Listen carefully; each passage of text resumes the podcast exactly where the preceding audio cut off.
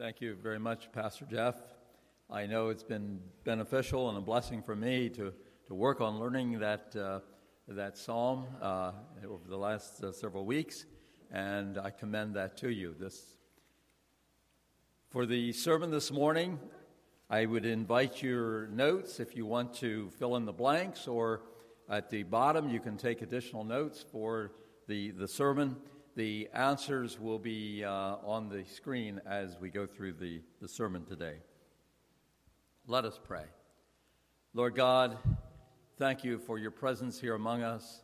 Thank you for once again being able to look into the book of Psalms, into this particular one, for you to speak to us. We pray that we would be sensitive to the voice of your Spirit and that it would reflect in changes in our lives. Through Christ we pray. Amen. The book of Psalms is composed of 150 total chapters of the book. And this particular book is divided into five books, five separate books. And this is the first psalm, Psalm 107, that we will be looking at today. The first part of that is the first of the last book.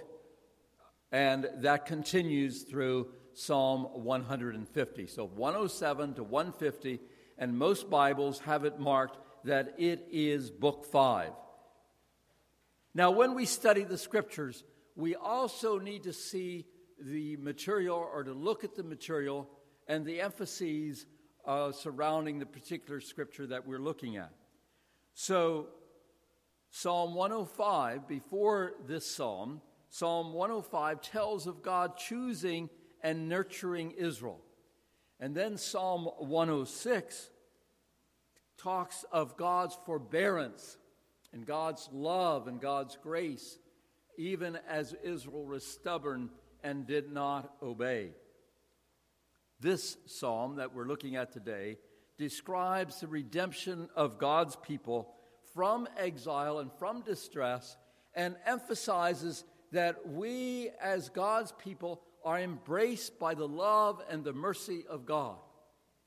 That we are embraced, as the translators have put this particular word, that we are embraced by the steadfast love. And there's one word that we'll talk about later in the sermon in the Hebrew that we can, it's hard to, to translate all the nuances that that word means in the, in the Hebrew. This word, this psalm is a communal thank offering to God, probably used as the exiles were coming home from where they had been dispersed as they were coming back to the land of Israel after being scattered among the nations. So we'll look at Psalm 103, 107 in the first three verses. Give thanks to the Lord, for he is good. His love endures forever. Let the redeemed of the Lord tell their story, those who he redeemed from the hand of the foe, those he gathered from the lands, from east and west, from north and south. So this psalm begins with a challenge and an instruction to give thanks to God. And the theme of God's steadfast love is introduced very early in this psalm, is introduced in the last part of the first verse. And the people are instructed to give thanks and praise to God for the love that continues to be poured out upon all the pilgrims as they return home from the lands that they had been dispersed to.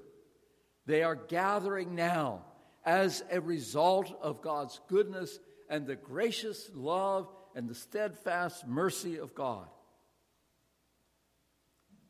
Verses, verse 2 and 3.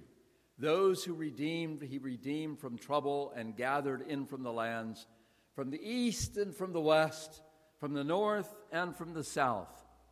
Now, the number four that is a very important number in the scriptures. That number signifies completeness, completeness. The number seven in the scriptures signifies purity and, and perfection, where this number four symbolizes completeness. And here, the four directions of the globe are indicated from the east and the west and the north and the south that the pilgrims are gathering and are coming home to their own country that God had promised to them so very long ago.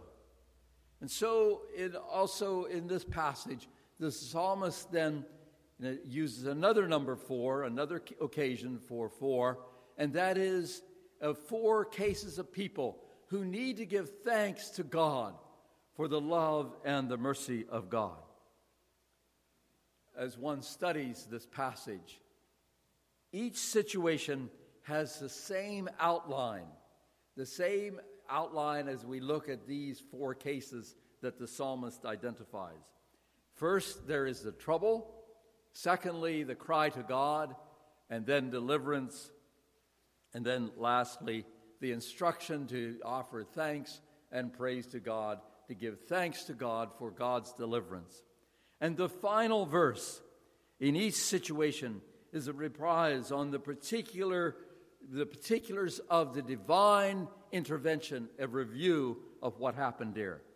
And the children of Israel and each of us are instructed to give thanks and praise to God for what God has done as we've experienced deliverance from the difficulties of life.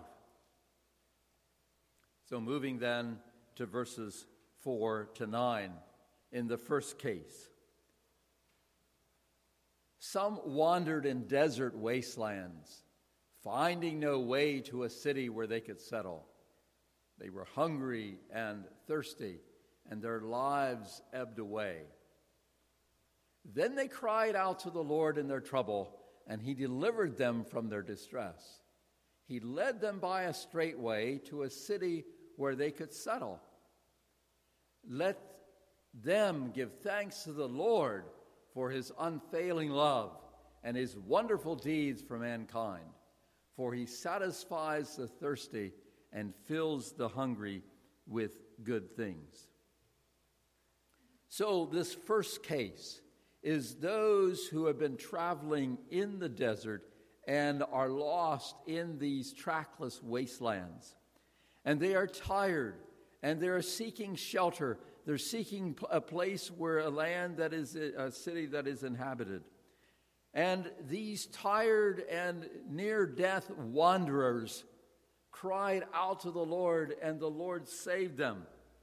And as Brueggemann and Bellinger point out, these are these are two commentator or two authors that wrote a commentary. They say that the two terms, cry and deliver, allow between them no space, there's no pause, no anxiety, and no bargaining, and no uncertainty. In other words, they cried out to God. And the commentators are saying they, God immediately responded. There's no bargaining with God, no pleading. They cried out to God, and God responded. Let's go then to verses 10 to 16, the second case. Some sat in darkness, in utter darkness, prisoners suffering in iron chains, because they rebelled against God, God's commands, and despised the plans of the Most High. So he subjected them to bitter labor, and they stumbled, and there was no one to help. And then they cried to the Lord in their trouble, and they saved them from their distress.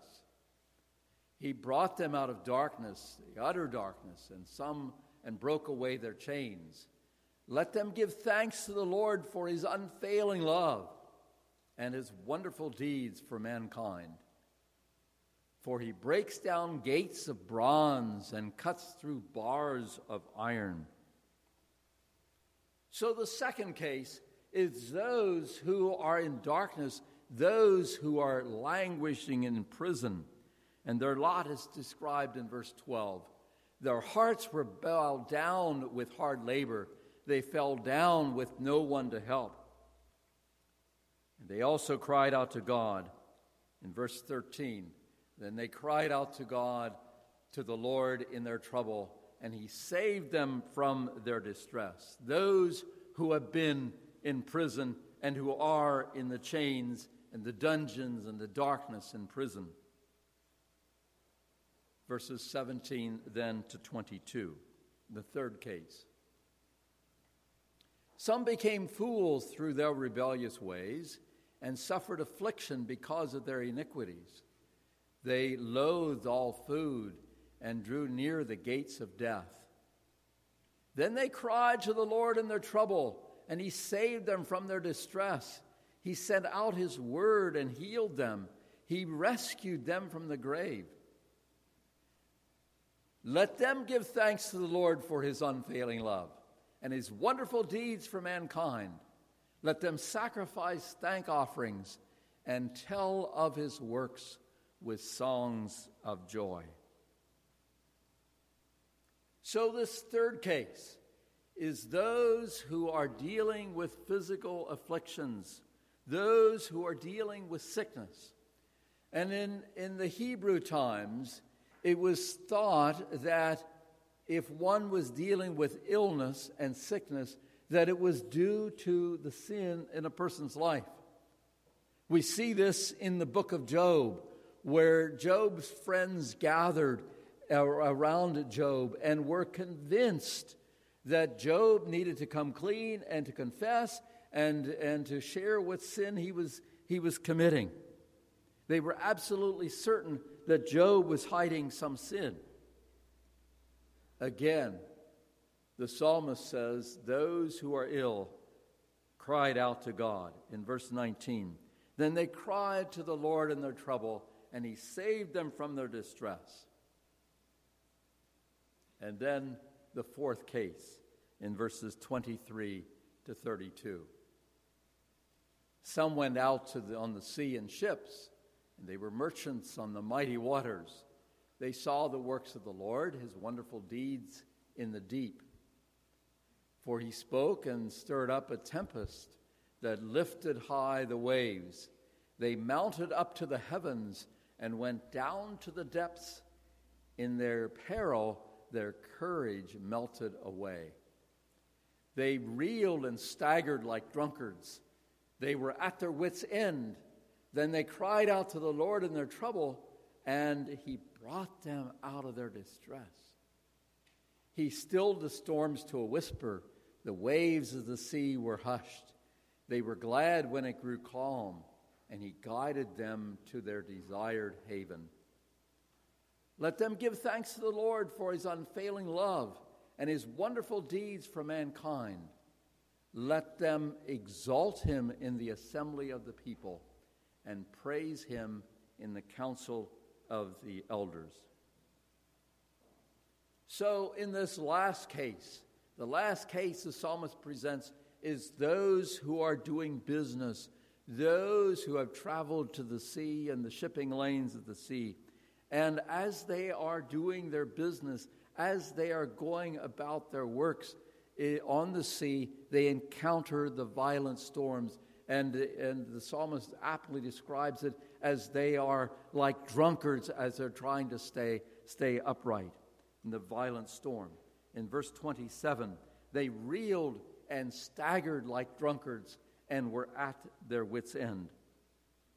And this group of desperate persons this group of persons on the sea and uh, experiencing the violent storms of the sea were also crying out to God.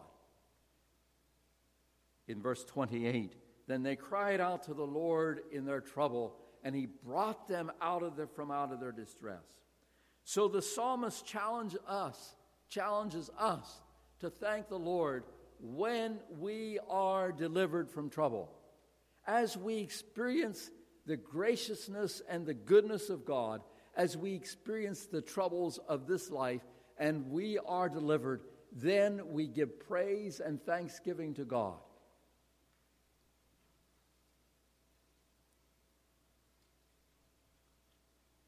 Now, in our day, we too face the storms and stresses of life in our day, we too can experience being wanderers in the desert wastes, trying to simply get through life to come and to experience the face of God.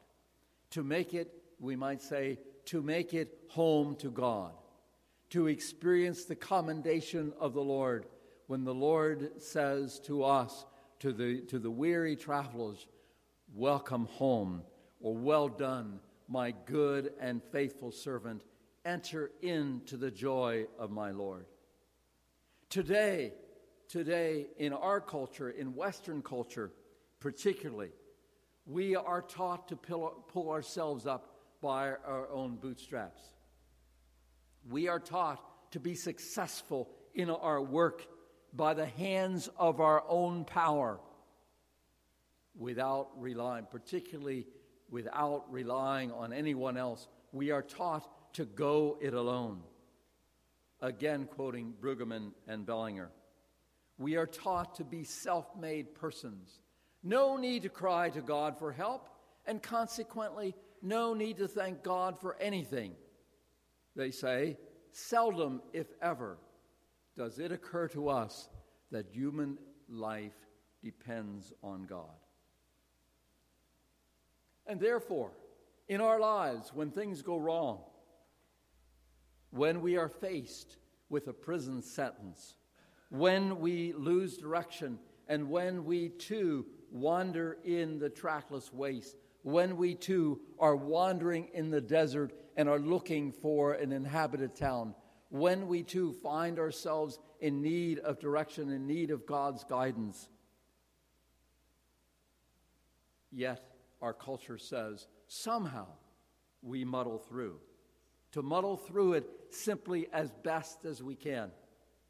But in contrast, in contrast to that thinking, the psalmist suggests that we need to call out to the Lord, the God who rescues us, the God who hears our cry, that we call by the Spirit of God to God.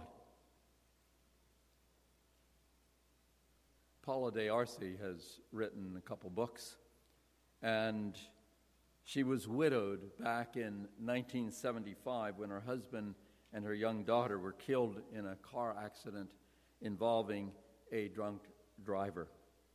Paula was remarried in 1987, and she writes, quote, The decision to marry again had been hopeful, but the experience had not played out easily. There were so many factors. I postponed our engagement once because I had reservations. But I had let myself be convinced that my reservation was unreasonable and only the product of my own fear.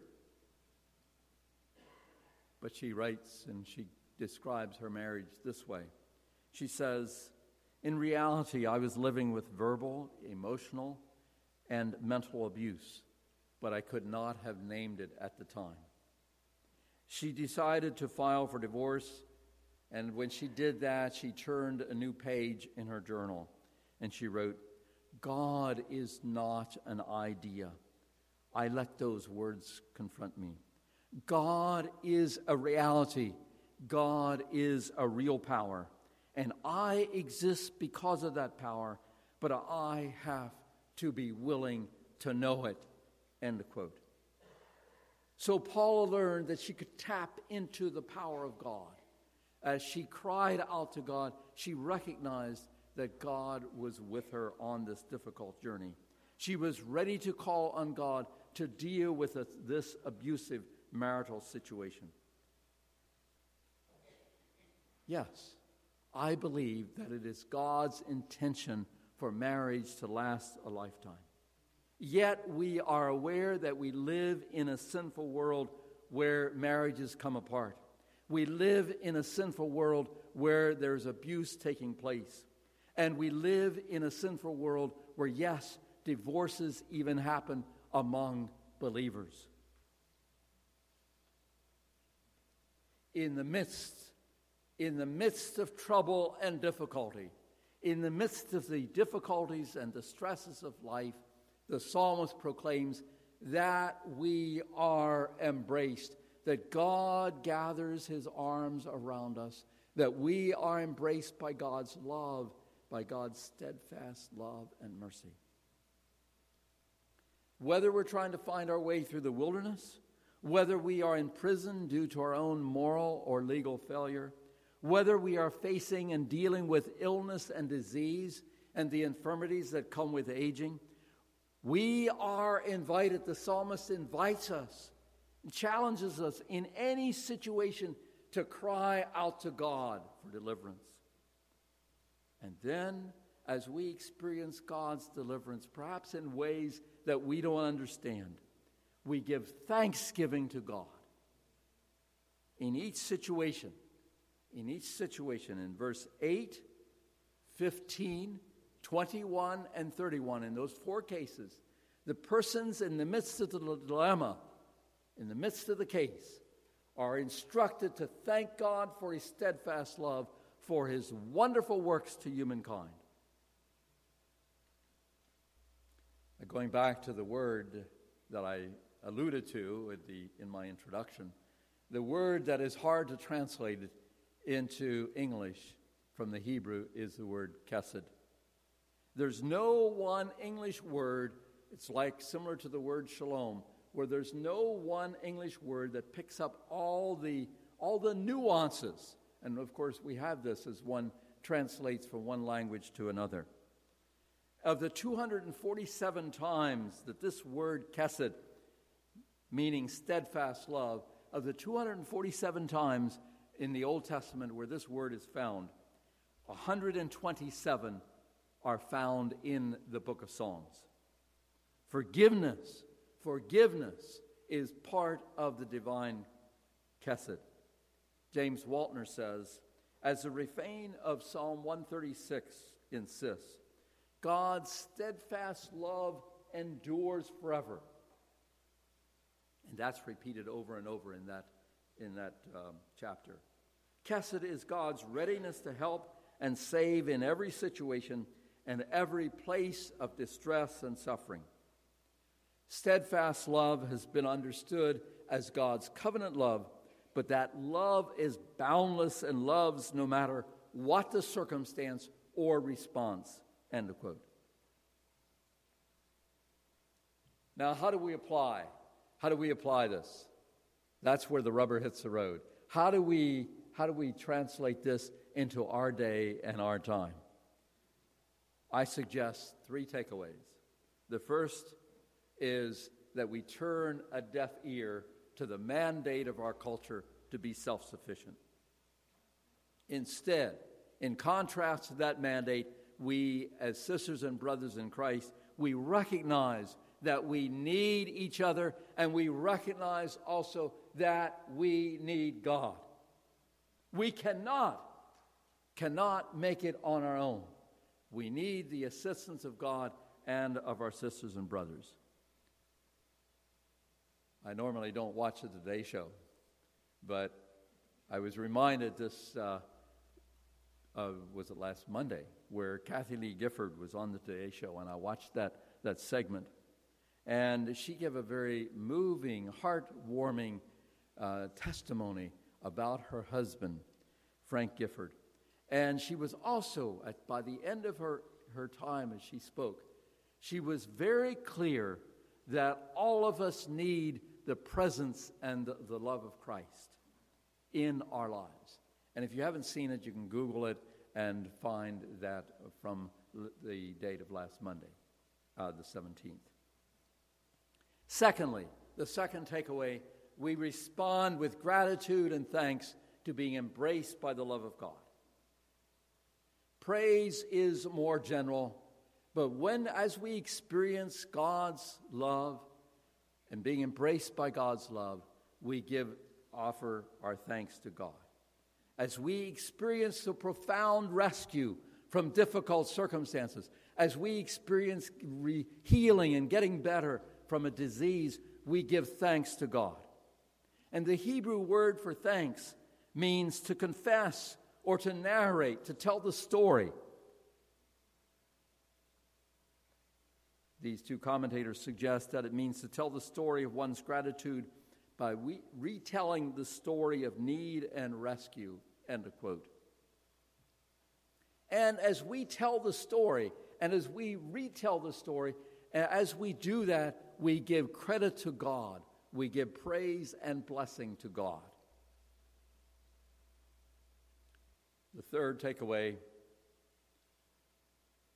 once again in this psalm, the congregation is involved, similar to the other psalms. The congregation is involved in giving thanks.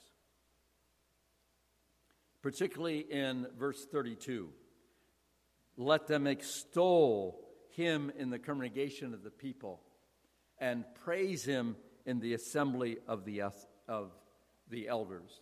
So it's not just a God and I connection, a God and me, just the two of us.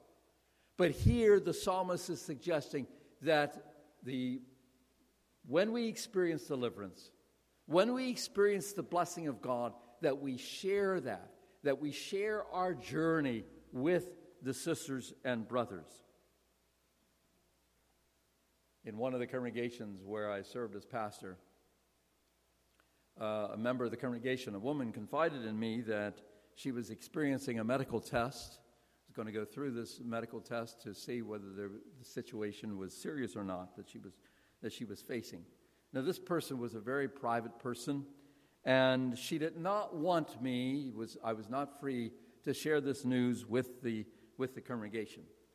So she underwent the test, and when the test uh, came back that there was not a cause for concern, then she did indeed share the good news with the congregation. Now, it seems to me it would have been better for her to be able to, to share that and allow the congregation to walk with her on the entire journey rather than just rejoicing at the end.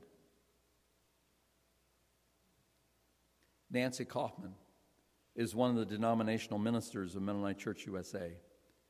And she recently experienced the unexpected death of her husband, Joel. And for those of you that read Mennonite periodicals, uh, Joel was the cartoonist and he was the creator of Pontius' Puddle in a number of uh, periodicals that appeared uh, in Mennonite periodicals over the last several years. And as she, she now is, has written a blog about her experience, and she wrote, God continues to be steadily by my side through the faith community, through memories, through scripture, prayer, and in so many other ways, preparing the way to live into my new reality. And then she goes on to say, Though I have been questioning God, I have been reminded over and over again that God does not abandon, but provides all that is needed to deal with whatever comes our way. End quote. God does not abandon. God does not abandon us. God, in his steadfast love, God, in his chesed, his steadfast love and mercy, walks with us in the complete circumstances of our lives that four signifies. Let us, my sisters and brothers, as a result of this sermon, give thanks and praise to God for God's precious love and mercy. Amen.